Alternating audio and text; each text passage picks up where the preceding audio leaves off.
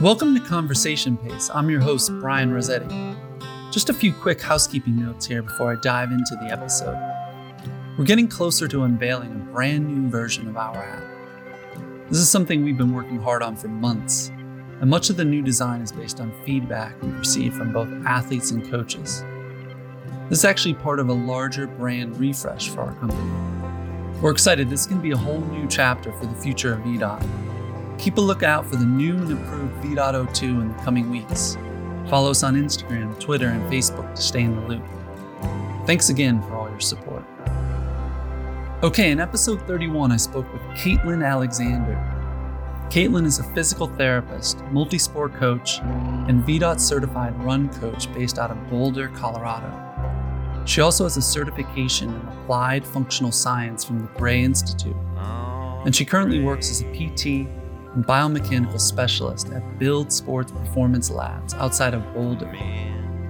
In this episode, we discuss her athletic story and transition to training at altitude, balancing triathlon training, and how runners can benefit from cross-training, the future of PT, and the secret to better running, most stability, or mobility plus stability, a term coined by the Gray Institute.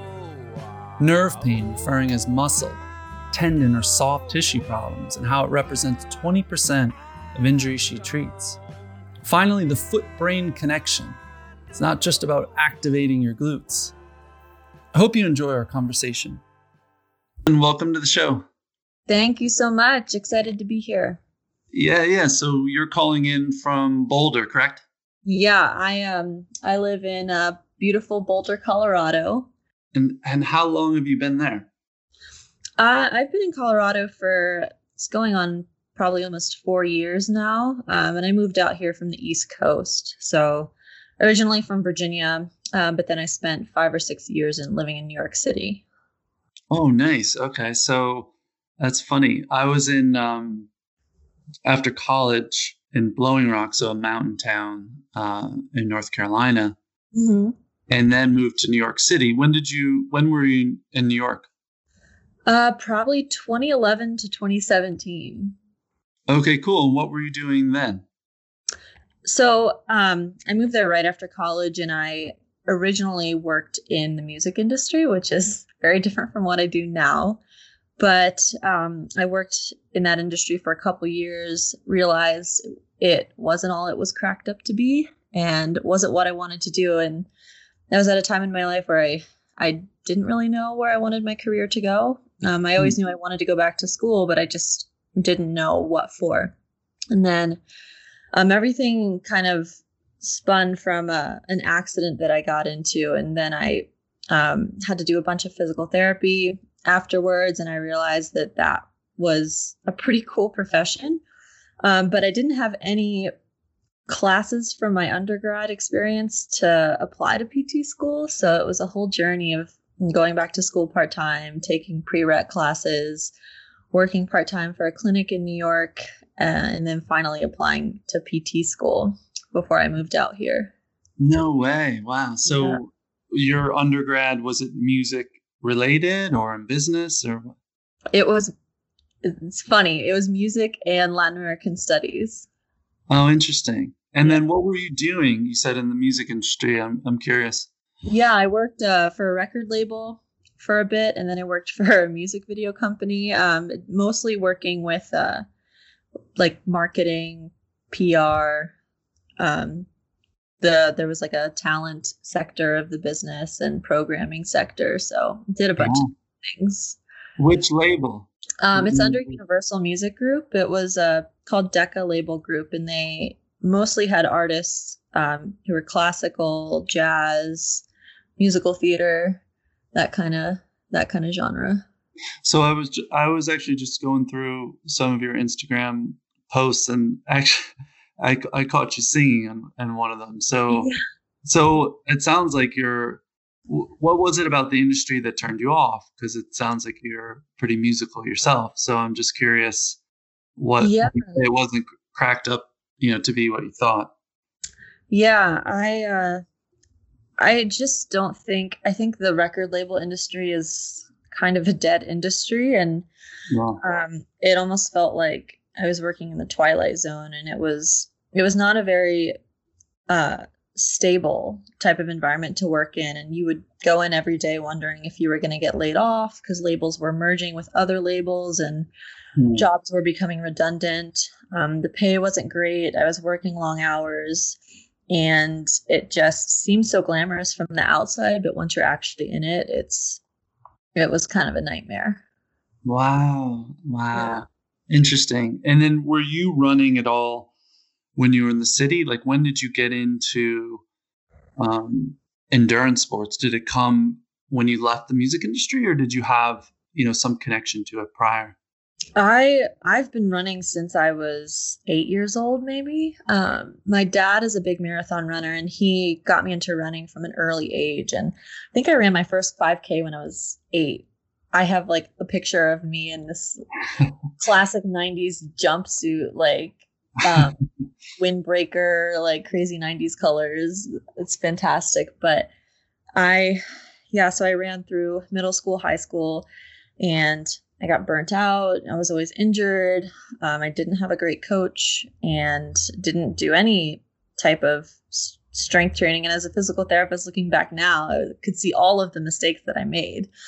But so then when I got to college, I didn't want to run at all. Did not want to, like, one little step. So I didn't do any running pretty much throughout college. And in my fourth year, I slowly started to get the itch to come back. So I started running again a little bit. And then when I moved to New York, I did run. And well, not competitively. I did a couple races here and there. I did the New York City Marathon a couple times. But it wasn't until I really moved out to Colorado that I got pretty competitive, not just with running, but with triathlon too. And it's hard not to when you're in an environment like this with so many great athletes. Yeah, that's cool. So would you say you were turned off because of your coach, or was it just a combination, injuries? And although you were competitive, it just wasn't something you thought made sense, getting in once you got to college? Yeah, it was mostly the injury aspect that I just couldn't find a consistency in running because I just had injury after injury. I was actually pretty good in middle school and cross country, and I was, placing top 10 in the regional, district, state races. But it was pretty much the injuries that made me stop, or turned me off of the sport rather. Yeah, was it something obvious, or like you guys are running a crazy amount of mileage for young athletes, or was it pretty unique to you and you just didn't have the right guidance to kind of get over the hump? We weren't running a crazy amount of miles. I just don't think I had the right guidance. I wasn't doing any strength training. I wasn't doing any mobility work. I didn't know what I needed to do. And, I wasn't really doing a warm up before my runs or before my races. And, I don't think my form was very good. And so I didn't really have anybody to consult with about that. I, for the longest time, just thought, it's my biomechanics are the issue. My form's the issue. Like, I'll never be a high mileage runner because things always fall apart when I get to a certain point. But over the past couple years, that philosophy has changed a bit. Yeah. And then you mentioned your experience with PT in New York.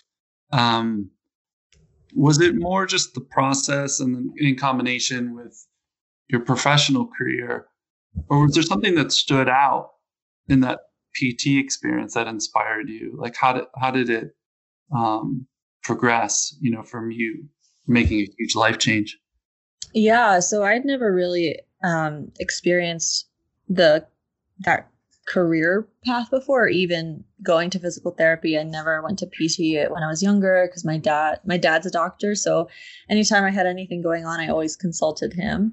And so I'd never really experienced what the profession was until that point in New York. And I grew up being active. I ran, I swam, I danced, I did all of this stuff. But the beauty of physical therapy was, you know, the relationships that you can create with your patients, and, you know, you see them at their most vulnerable points and you help them get past that and get through it.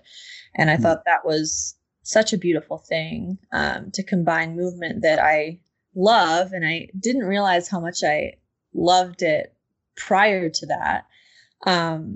But combining that with, you know, with, just, you know, emotionally connecting with patients and helping them get back to doing what they love. That's cool. And then when does the triathlon, like when you move to Boulder, do you go right into triathlon? Is it something you had thought about? Because you had been running, doing some marathons. But when does the competitive tri stuff start happening? Yeah. So it's funny, I actually started doing triathlon in high school. There were a couple short youth triathlons in my area. And so me and my younger sister signed up for those and had a blast doing them. Because, you know, I had the swimming background because I grew up swimming as well. And then I had the running background. Cycling wasn't super strong, but it got better over the years. And then when I moved to New York, I joined a club, Empire Triathlon Club, and started training with them, eventually started coaching with them. And when I was in New York, I did my first Ironman distance triathlon and just got hooked, realized that I really excel at the longer distance stuff.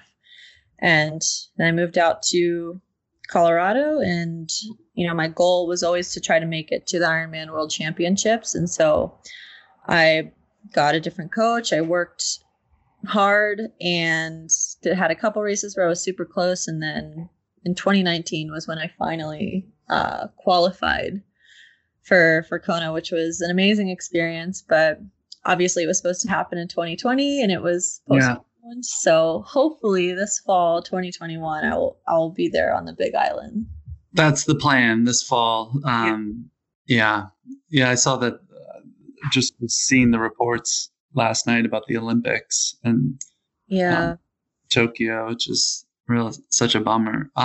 So you guys are still hoping, and obviously a much different circumstance, but it seems like this fall there's a good chance that the event's going to go on. And what have they said so far? Is it pretty much they can't tell you much at this point? Yeah, I can't. I mean, I haven't really heard anything regarding that. There are a couple races that are supposed to be happening this spring, as early as March. And I haven't heard anything about that, but I'm not super confident that those will go on. Yeah. But I'm just holding out hope that it's going to happen, and I'm just going to train every day like it's going to happen, because that's the best thing you can do right now. And if it doesn't happen, well, then I didn't really lose anything. I gained some good fitness and some good strength. That's, I think, the best you can do with that. So. Yeah. And what was, you said you're an East Coaster and transitioning to Boulder. Do you think about the altitude now, or was that a big transition for you, or no? That was actually a huge transition for me. And I know that altitude affects some people more than it affects others, but I felt like it really affected me when I moved out here.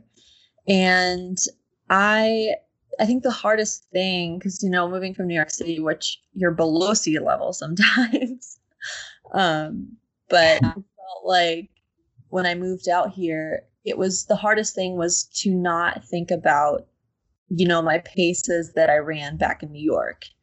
And I would always get caught up on that and always get really discouraged because I just couldn't run the same speeds and the same times as I could back on the East Coast. And it took, honestly, I think it was more of a mental barrier to get over more than anything. And it took probably a good 6 months to a year to really feel like, okay, this is my new normal, you know. Stop thinking about where I was back in New York City, you know, that was then, this is now, and this is where I'm starting from. Right. Wow. So it took almost a year. That's a big deal. So I want to talk about the balancing triathlon training. We have so many runners on our app that are obviously adding cycling and swimming into their training, or you get triathletes who, you know, will make a transition, or they'll shift their focus for a period of time where they want to improve their running and sort of pivot. So I remember seeing a post that you did, and you had said something like struggles of a triathlete, or hashtag struggles of a triathlete. And I think during that cycle you had transition. It was like a moment where, okay, this is an opportunity, I guess, to focus more on my running and improve my running leg. So I'm curious how that experience went when you were increasing your running, and how you needed to adapt to it. Yeah, so 2020 brought quite a few blessings that I wasn't expecting without racing happening. And so, you know, I wanted to continue training. I just didn't want to take the time off. And so my coach and I were trying to think of, you know, ways we could use some of this free, unpressured time to just experiment with a couple things. So I had a good section in the late summer where I was just focusing mostly on the bike, and I did some bike racing too, just to see how much I could improve in that sport. And then this last fall, we did the same thing with running. So I had a period of, I think, 2 months or so where I was just focusing on building up my running volume. And I still did some swimming and some biking, but it was mostly running. And I really discovered a lot about what, you know, what I can handle as an athlete and as a runner. And I really surprised myself. So with triathlon training, I tell this too, because I coach as well. I tell this to my athletes too, that it's when you're training for three sports, it is really hard to really improve in one discipline. You know, you're always spreading yourself thin.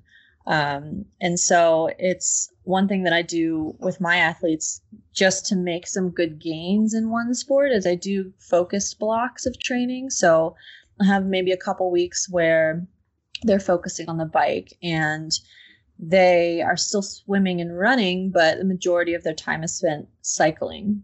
And then, you know, I'll have a couple weeks of just base training and then a couple weeks of a focus block in another sport. And I found that that's the best way to really make some gains in a sport if you're looking to do that, because otherwise it's like you'll just make little incremental gains here and there when you're evenly splitting your time across all three sports. So when we did those blocks last year and I, you know, was spending all of that time running, I actually felt, you know, I didn't know how things were going to work. You know, in my history, I was like, oh, maybe, you know, I could get injured if I increase my mileage above this point. And I think up to that point, I had never run more than 50 miles a week. I think that was my limit when I was like marathon training in the past. And I had probably 4 weeks where I was at 45 to 50 miles running consistently. Quite a bit of it was some intensity type work. And then I finally, I think my last week before I ended up taking a break was over 60 miles. And that was the most I had ever run in a week. And I was really shocked and I really surprised myself. And I found that the more that I ran, the stronger I felt, and the better I felt running. And just to have that kind of consistency just totally changed my perception of running. And it's also important to note that I had to spend a little extra time doing, you know, daily mobility stuff. I was doing some sort of activation routine prior to every run. And I'm so happy that I finished that 60-mile week, you know, with no niggles, no injuries, nothing. Felt super strong, felt great. So I'm grateful that I was able to have that experience last year without the pressure of, you know, preparing for an Ironman or something like that. Yeah. And do you feel like that wouldn't come without the tri background, like without strength of, you know, the multi-sport sort of that base? I always wonder, like, if there's a lesson there that your running wouldn't have been as strong, you know, as a result. Yeah, I mean, that's definitely a possibility, because when I was doing all that mileage, I was still swimming and cycling, you know, and still do a long-ish ride on the weekends and like some easier rides during the week. So I had that cross training. So it wasn't all just, you know, impact with the running. So I think, you know, I have athletes who are just solely runners, and I always put cross training in their schedules too, because I think that's a really important component, not just to mix up, you know, which structures, which tissues you're loading, but also to get some of those aerobic gains just without that impact of running. Yeah, that's the flip side. I wanted to talk about that because most athletes on VDOT, they're focused on running. Like I said, many of them are triathletes who are just, you know, shifting their focus to improve running. Many of them will say like running's my weakest link, and you know, I want to just focus on that side this year, the cycle. But like I said, most are runners that are obviously adding in cross training. And I think this is always like an important question.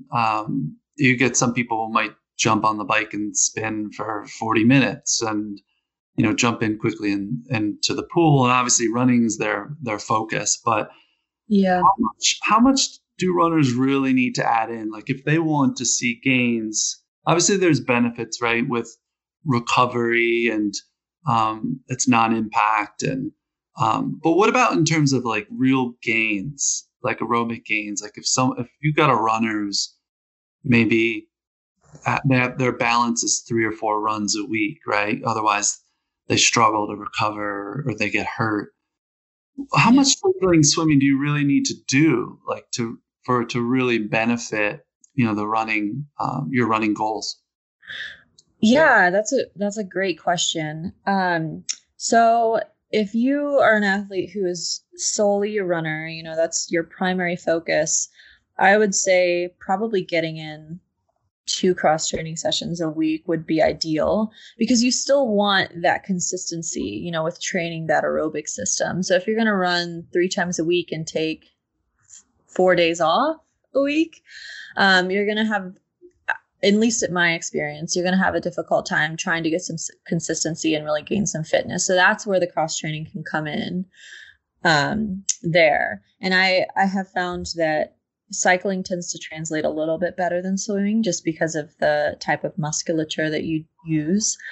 So if you're looking for, you know, cycling or swimming, you know, which one would be better catered towards running, I would probably go with the cycling aspect. And it doesn't have to be, you know, you don't have to go onto the bike and do like a workout here and there, and unless you want to supplement your run training with some cycling training, you know, in terms of gaining power, gaining aerobic fitness, that sort of thing. But otherwise, just going on the bike and doing, you know, an aerobic, like zone 2 kind of easy session once a week, once or twice a week should be plenty. And I, you know, for some of the higher level runners who run 6 days a week, my boyfriend here in Boulder is an elite runner, and he, when he was training with the team, he would do cross training every week. They all would, you know, swimming or cycling, just to get their bodies out of that same repetitive pattern over and over again. Yeah. Yeah. And do you feel like most runners, you get some who are really good on the run, that's their focus and they're improving, but do you feel like most often runners aren't cross training enough? When I say cross train, I'm not talking about, you know, strength. We can talk about the stability stuff or the core work, things like that. But so cross train, I'm saying like cycling, swimming, you know, aqua jog, anything else more aerobic. Do you feel like most runners don't, even if they are staying relatively healthy? Obviously, runners get hurt all the time. That's just part of the sport. But do you feel like many are missing out? Like that's a big, like you should be doing it. Even if you are relatively healthy, you're missing out from a lot of the benefits, even if running's your focus. Do you know what I mean? Yeah. I don't know if that's necessarily the case. I think the biggest thing with runners is because it is such a repetitive sport that oftentimes in the clinic, I see most of what I see, honestly, are repetitive stress injuries.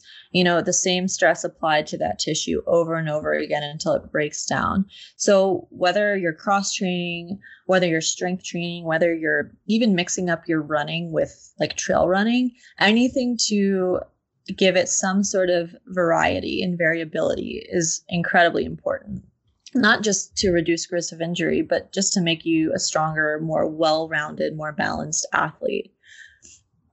So it's really like, from your perspective, it should be viewed like, unless you're a runner who's like, because sometimes you get people who are like, I want to break 3 hours, but I can only run, you know, 3 or 4 times a week. And you know, they might be saying that for multiple reasons, could be work or whatever. But, and then a lot of times as a coach, you're thinking like, oh man, like that's not much running. We're going to have to, we're going to have to, supplement it, you know, with cross training. And so, and maybe in that case, it's like, okay, you have to do a ton of cycling or swimming to sort of supplement how little you're running. But you're saying for the most part, runners should really just look at it as a means to avoid repetitive stress injuries when we talk about adding in cycling or swimming.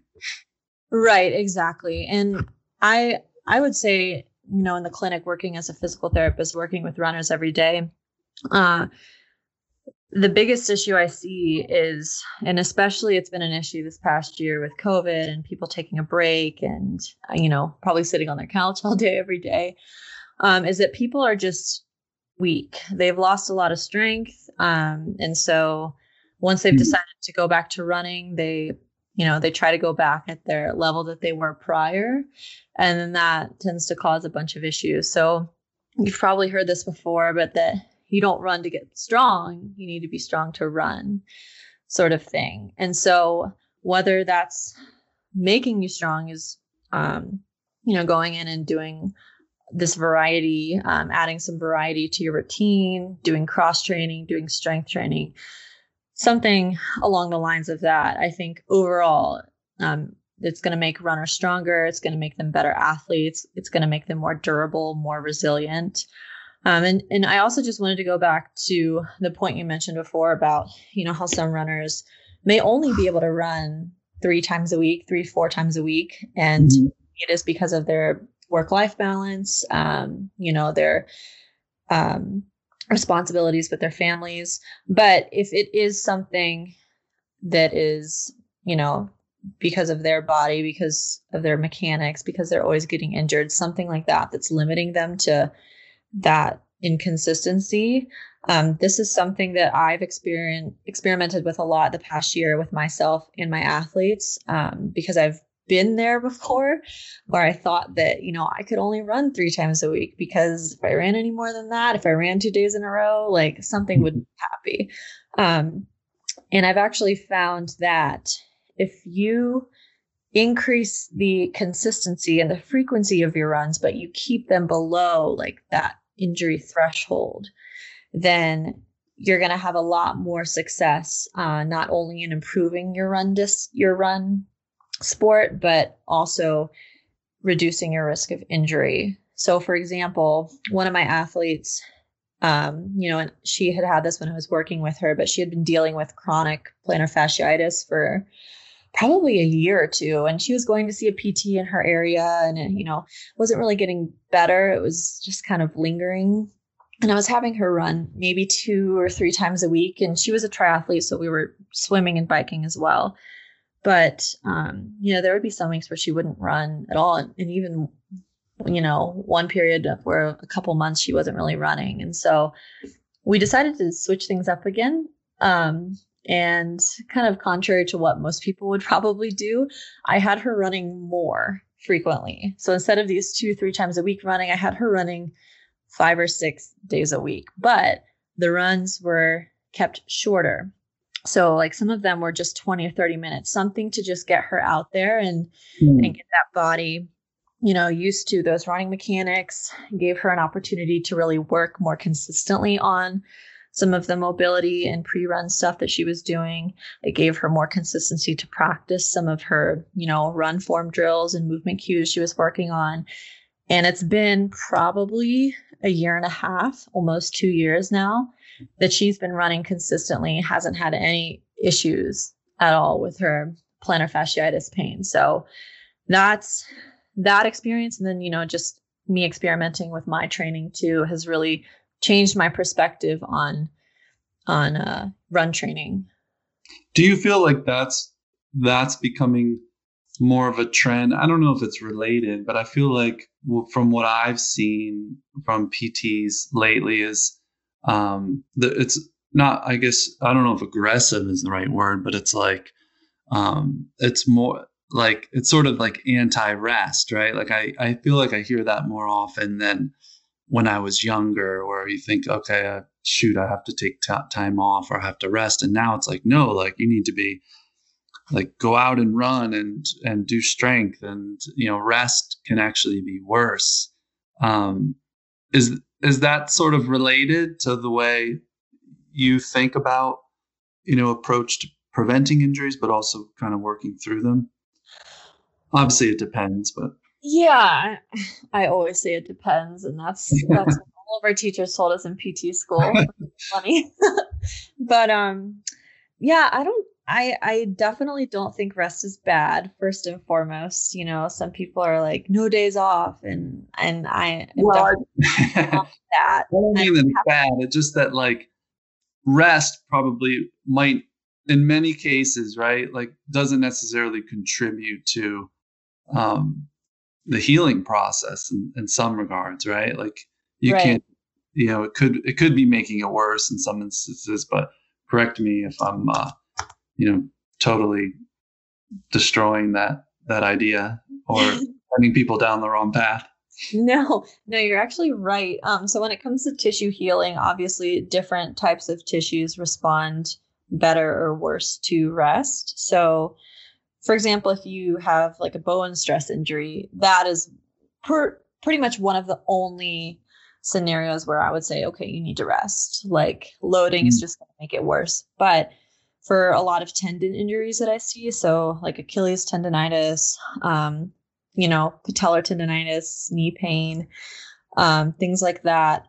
There's a ton of research out there to support the idea that loading is best for tendons, and rest, they usually do not respond to rest. So when it comes to tendon healing, just making some of those physiological changes and restructuring within the tendon needs to be loaded. So I've had runners come into the clinic who've had, you know, patellar tendonitis, knee pain, and they take time off of running and it gets a little bit better. And then they return to running and it's back, you know, it hasn't really gone away. And that's because they took time off and they rested and they didn't load the tendon, you know, to make it more resilient and durable.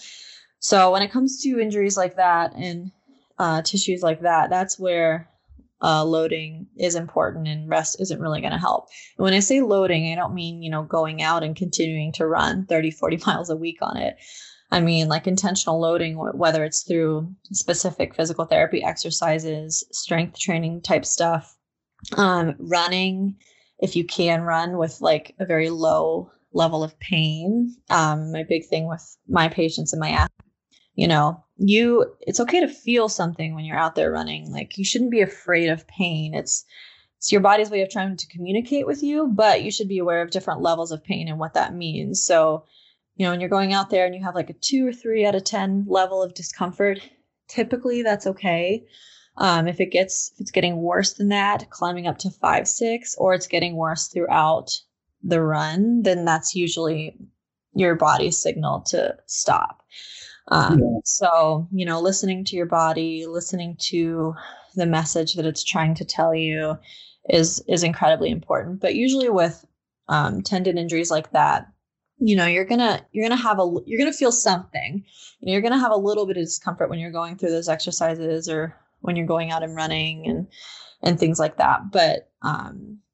But yeah, so when it comes to rest and loading with those injuries, loading is the best. But in terms of just general training and running, you know, you do need those rest days here and there, because that's really where your body absorbs all of that training stress. And that's really where you build your fitness.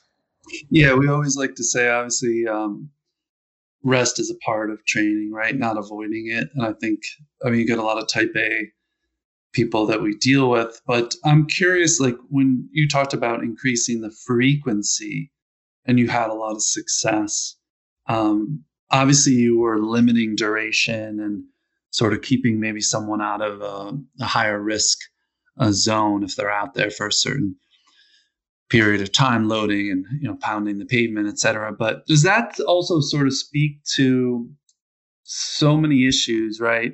And like society and how we sit so often, that just that it's really more about like movement. Like you, there should be some kind of movement every day, right? We don't want to, we want to make sure people are still resting enough to reap the benefits, a lot of these workouts. But when you increase that frequency, is it really like just, I think the lesson that I'm taking is that we just need to move every day, whether it's just there are some mobility exercises or yoga or whatever it is, like you've got to be moving or walking like every day. I mean, it's because of the way we sit and the nature of it's us sitting and looking at our phones and our posture and things like that, you know?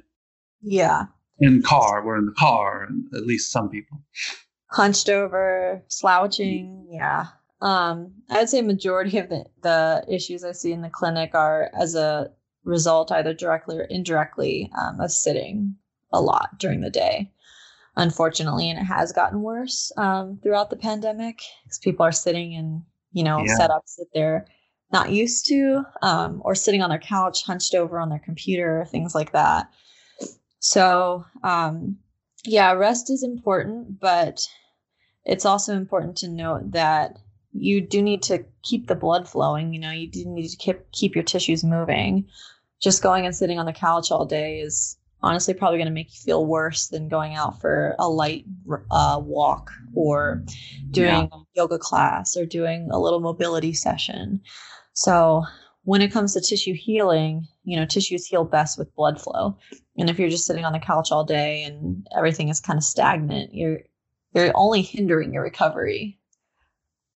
So I've been trying to transition to a standing desk lately. And what are some of the concerns, if any, when someone makes that transition? I just wanted to ask quickly, like, I do find my back, like I get really fatigued towards the end of the afternoon.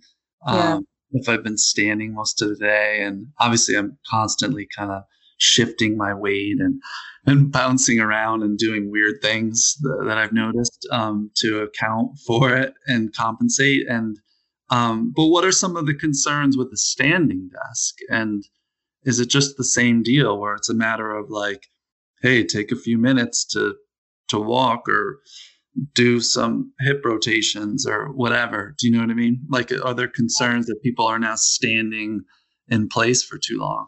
Yeah.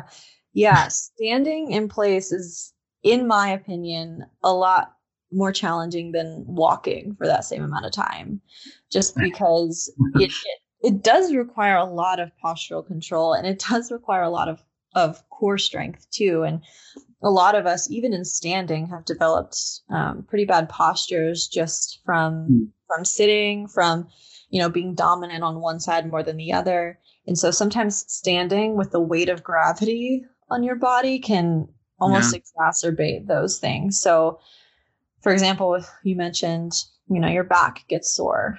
So if you're standing in, you know, if the front of your hip is super tight and you're standing with you know, an anterior pelvic tilt is what we call it, but basically your pelvis tilted forward because of that tightness in your hip flexors.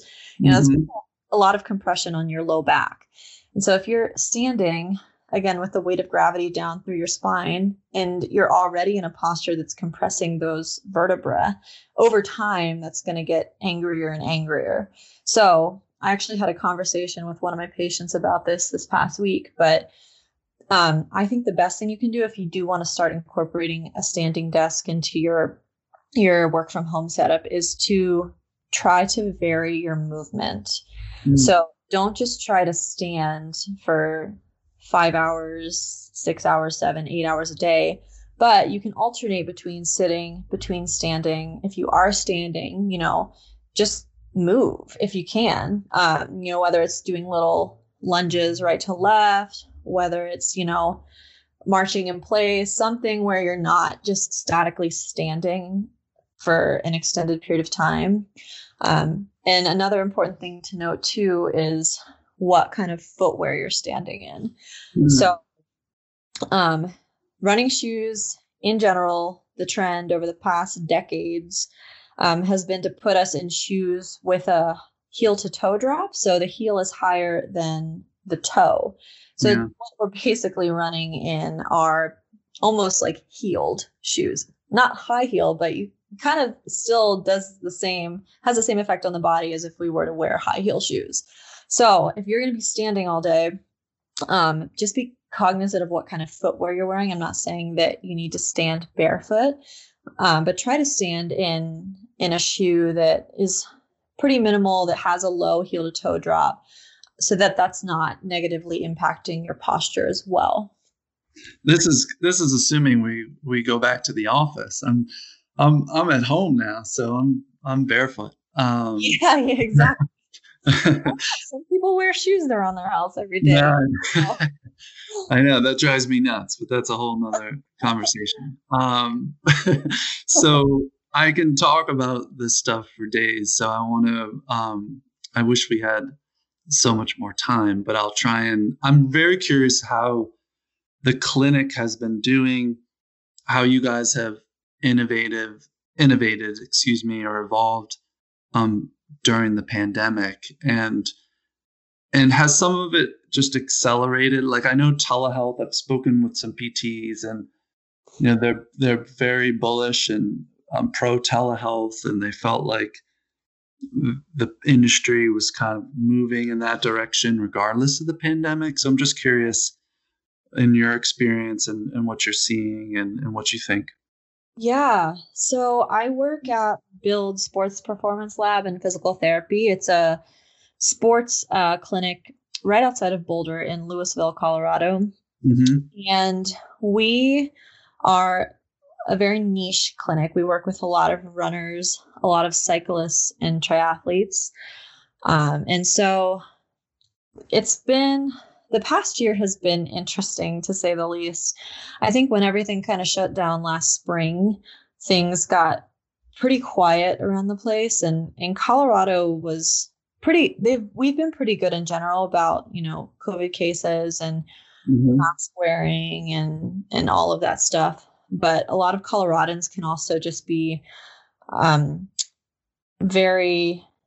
very not, I don't even want to say like hypochondriacs, but they're just very safe and very in tune to their health. And so when everything shut down in the spring, nobody really wanted to go outside and nobody really wanted to go anywhere. And so races were canceled and people stopped training. I had a couple athletes who just wanted to take a break and didn't want to train when their races were canceled. And so there was definitely a quiet period, you know, April, May. Mm-hmm. And it was a bit of a struggle. I mean, we did telehealth, but, you know, we rely on people being active and people training for races. And, you know, when all of that stops, it's kind of like, well, what do we do now? So we definitely had to be creative and innovative, and we started upping our content game, our social media game, started getting our name out there more, which has helped a lot because now we are kind of booked and super busy. That's great.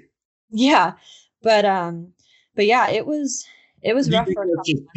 Pent up demand, or you feel like you guys have the pandemic actually helped you reach a lot of new people? I think both. The pandemic definitely helped us reach quite a few people. And I only started working there. It's been almost a year now. And prior to that, we weren't super well known on social media and on the internet. And so I kind of took that role and changed that a lot. And I think that's really helped to get, you know, the clinic out there, to get the brand out there. You know, when people were comfortable going out again, they knew about us. And so over the summer, you know, when everybody was buying bikes, and I don't know if you ride or if you've been to bike shops, but it's been hard for bike shops to keep stuff on the shelves because everybody was buying bikes, you know. Really? So, that's yeah. Everyone was terrified of bikes. So yeah. You scare me whenever I see you in the big helmet and yeah. No, I don't ride in that helmet every day. I just think, keep in mind that I'm used to running around cyclists in Central Park, and there's not a lot of love between either. And I understand both sides, so I'm not picking on bikers, but yeah, I'm just generally scared of, like, when my kids get on a bike, I'm like, you know, hovering around them, like terrified they're gonna take a header, you know. No, I've been there. I've been that cyclist in Central Park riding with my team, like in the mornings when yelling at runners or walkers who are just not looking, like crossing the street. Yeah. Scary. It is, but yeah. So when everyone started buying bikes and riding over the summer, we picked up a lot because we also do bike fitting.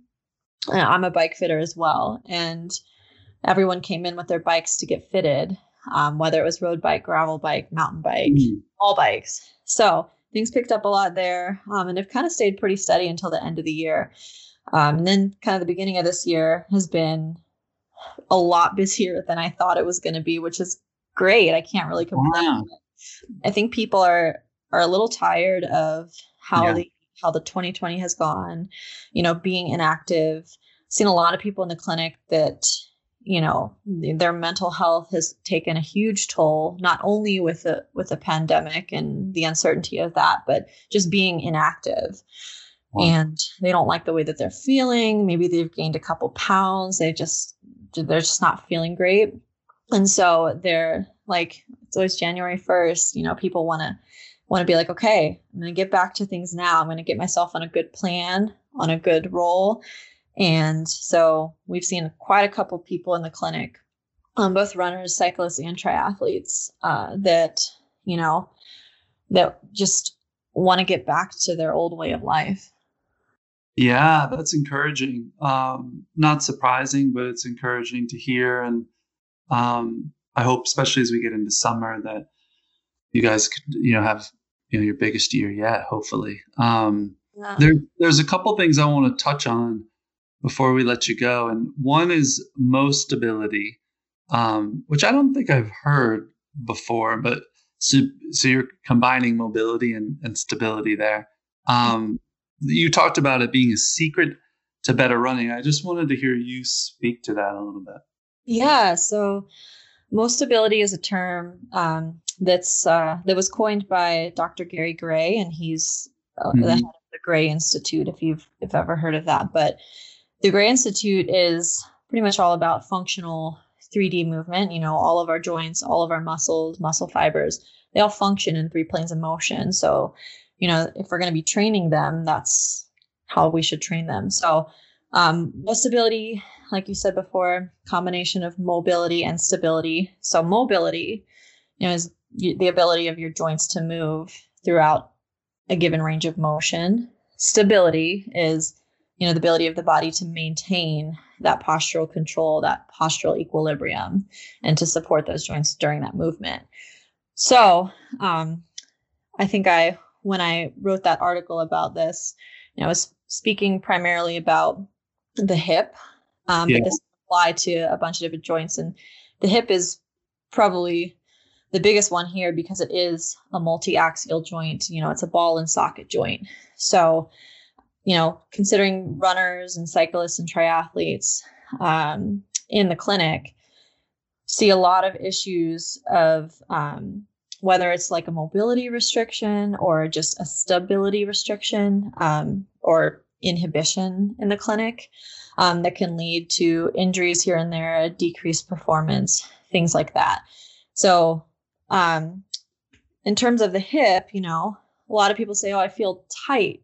You know, I feel tightness, you know, maybe in the front of my hip, maybe in the back of my hip, maybe in the inside near the groin.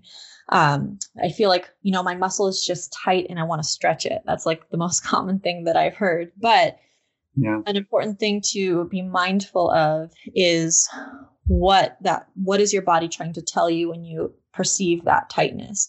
Is it actually the muscle is chronically shortened, or is it, you know, your central nervous system's reaction to a muscle that's being overworked or being chronically lengthened?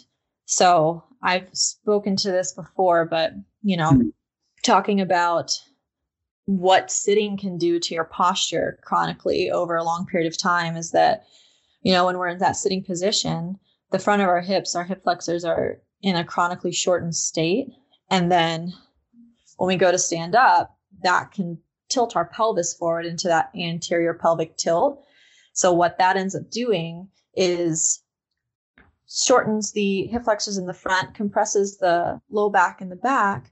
But on the other end of the spectrum, that puts our hamstrings in a lengthened position because of where they attach up at the pelvis.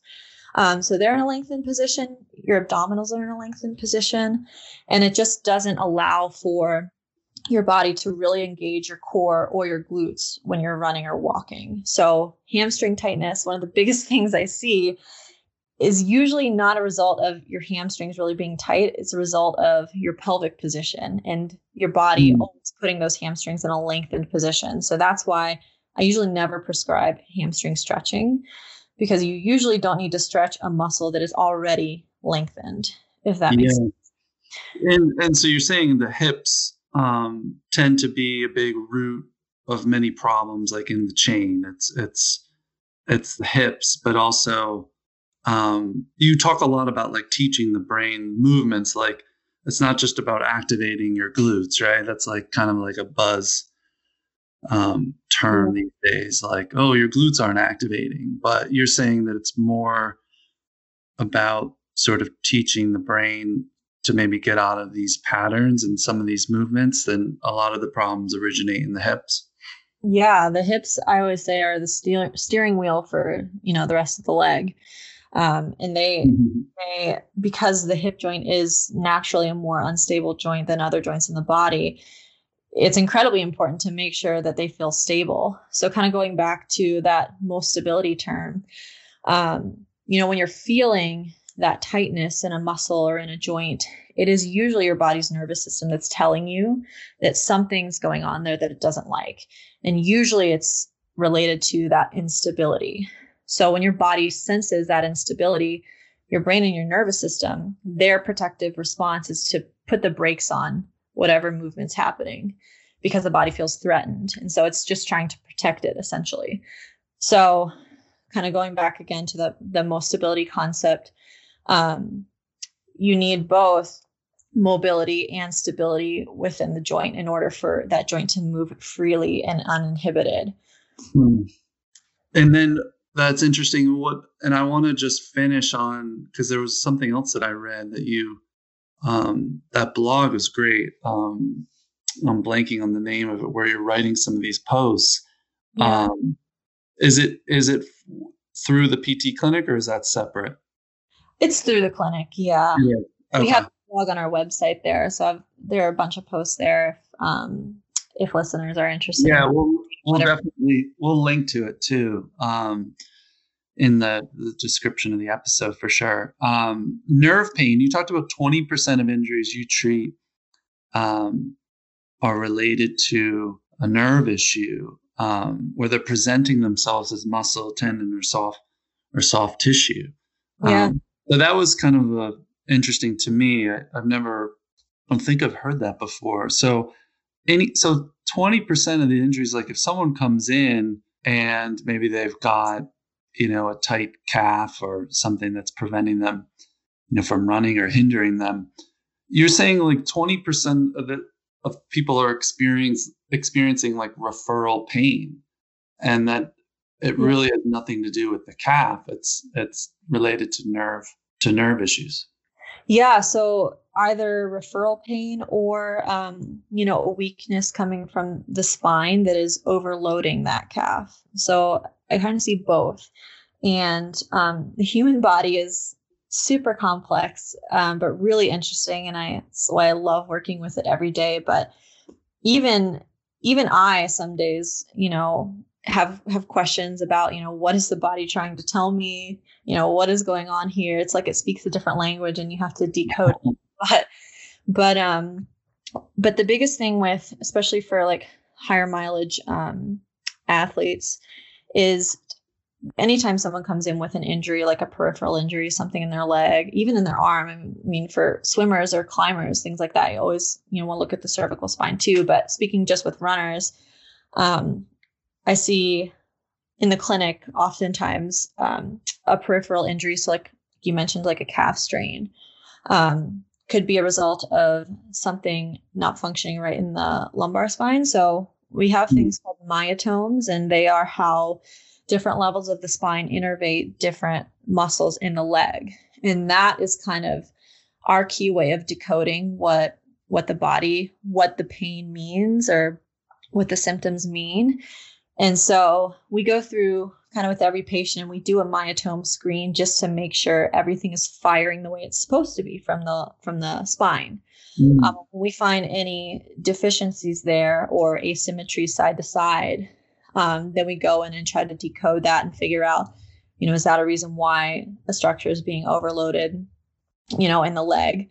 So for example, I had a runner recently come in who had a calf strain that kind of came out of nowhere. She hadn't had like a history of calf pain running.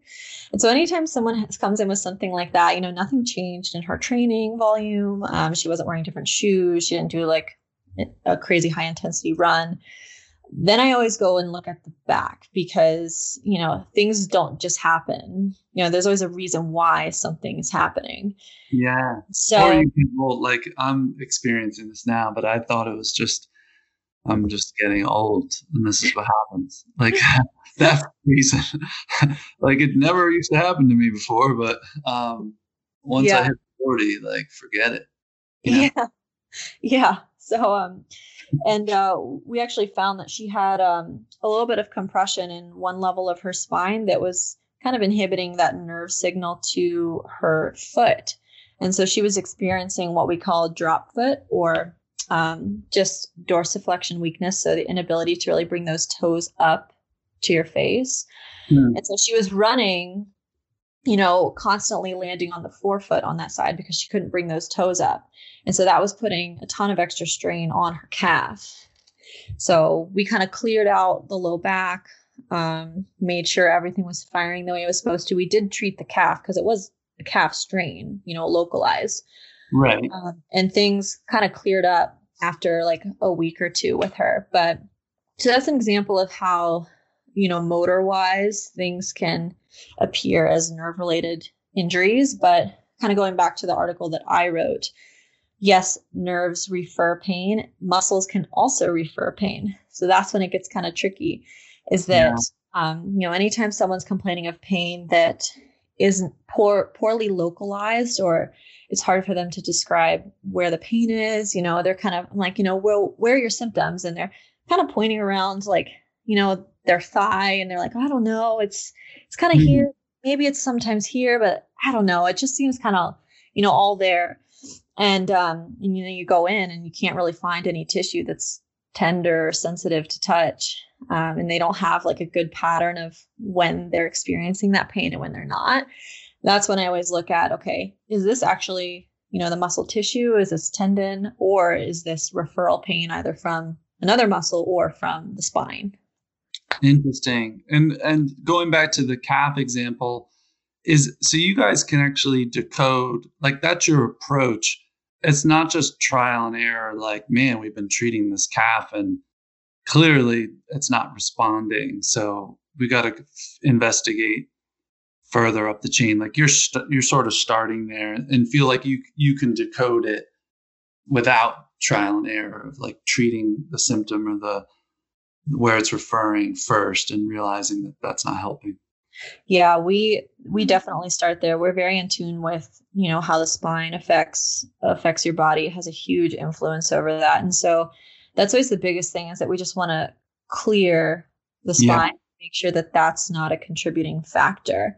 And if it's not, then we can go straight to, you know, the source of the pain, and treat that there. But I work in a cash pay clinic. You know, we're not in network with any insurance providers. And so a lot of people pay out of pocket to come see us. And when people pay out of pocket, you know, they expect to see results. And so we can't rely on, you know, them coming in to see us 2 times a week for 8 weeks. You know, it's kind of like, all right, we got to figure this out soon, and we got to make a change. You know, sometimes it does take a couple of visits to really knock it out. Sometimes longer if it's been a chronic pain kind of issue, but clients and patients that come see us, they want results fast. And of course, that's such a big challenge. And then you mentioned like aggressive foam rolling, aggressive stretching.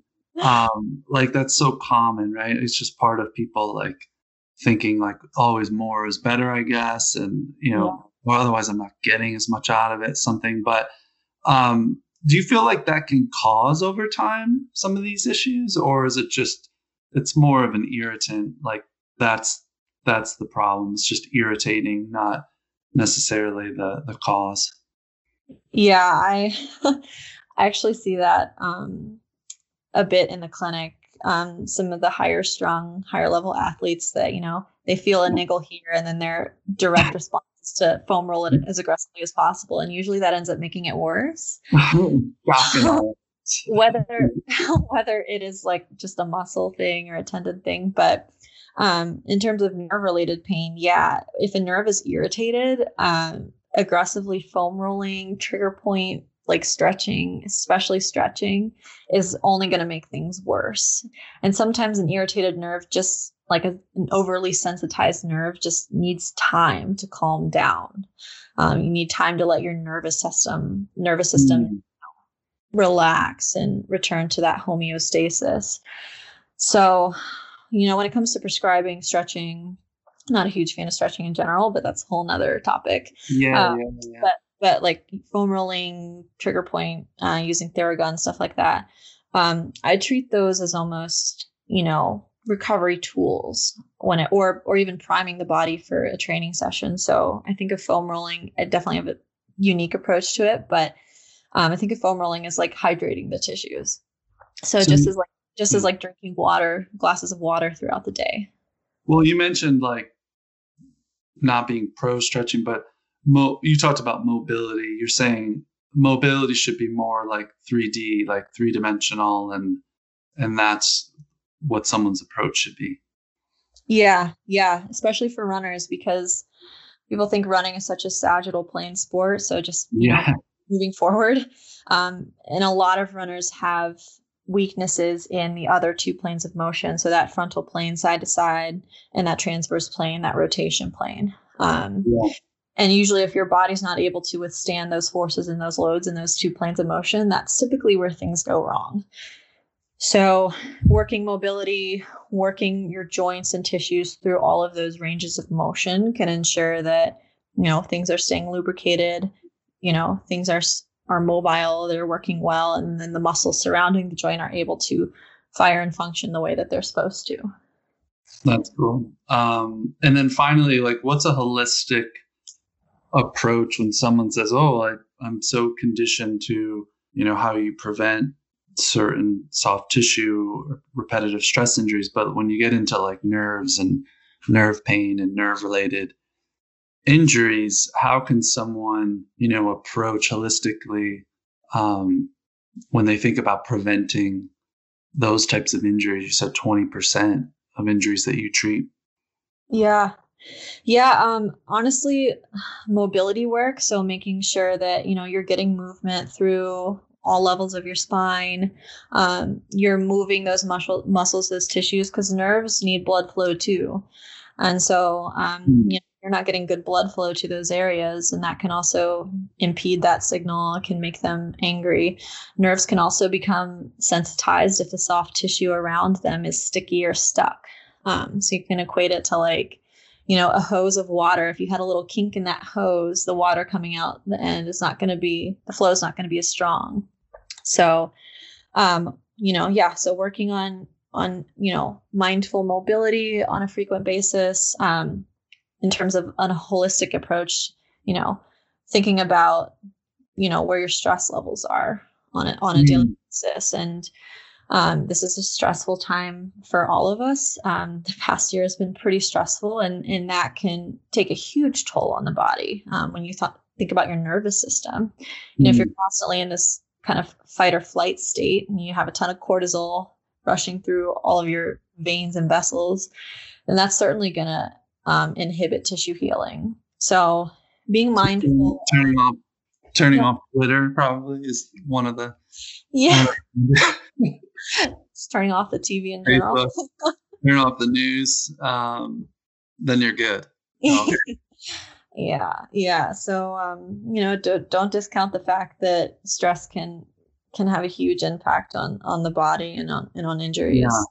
No, that's a great point. That's kind of what I was getting at. Like, besides physically, which so many runners think about through that prism, you know, just what can I do with my body? And they forget the nutrition, the mental side of it, their nervous system.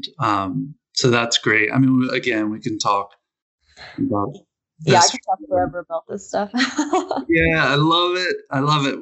We have to get you back on again, because there's so many things that I would like to discuss, but we can't go on forever. So I appreciate you taking the time, and good luck with your Ironman training.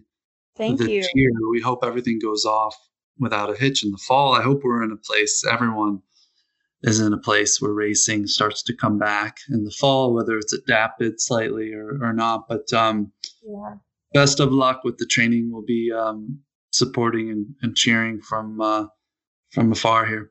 Thank you so much. Thank you, Brian. Loved having you have me here, and kind of chatting about all these things. Yeah, it's been great. Thanks, Caitlin. Take care. I've been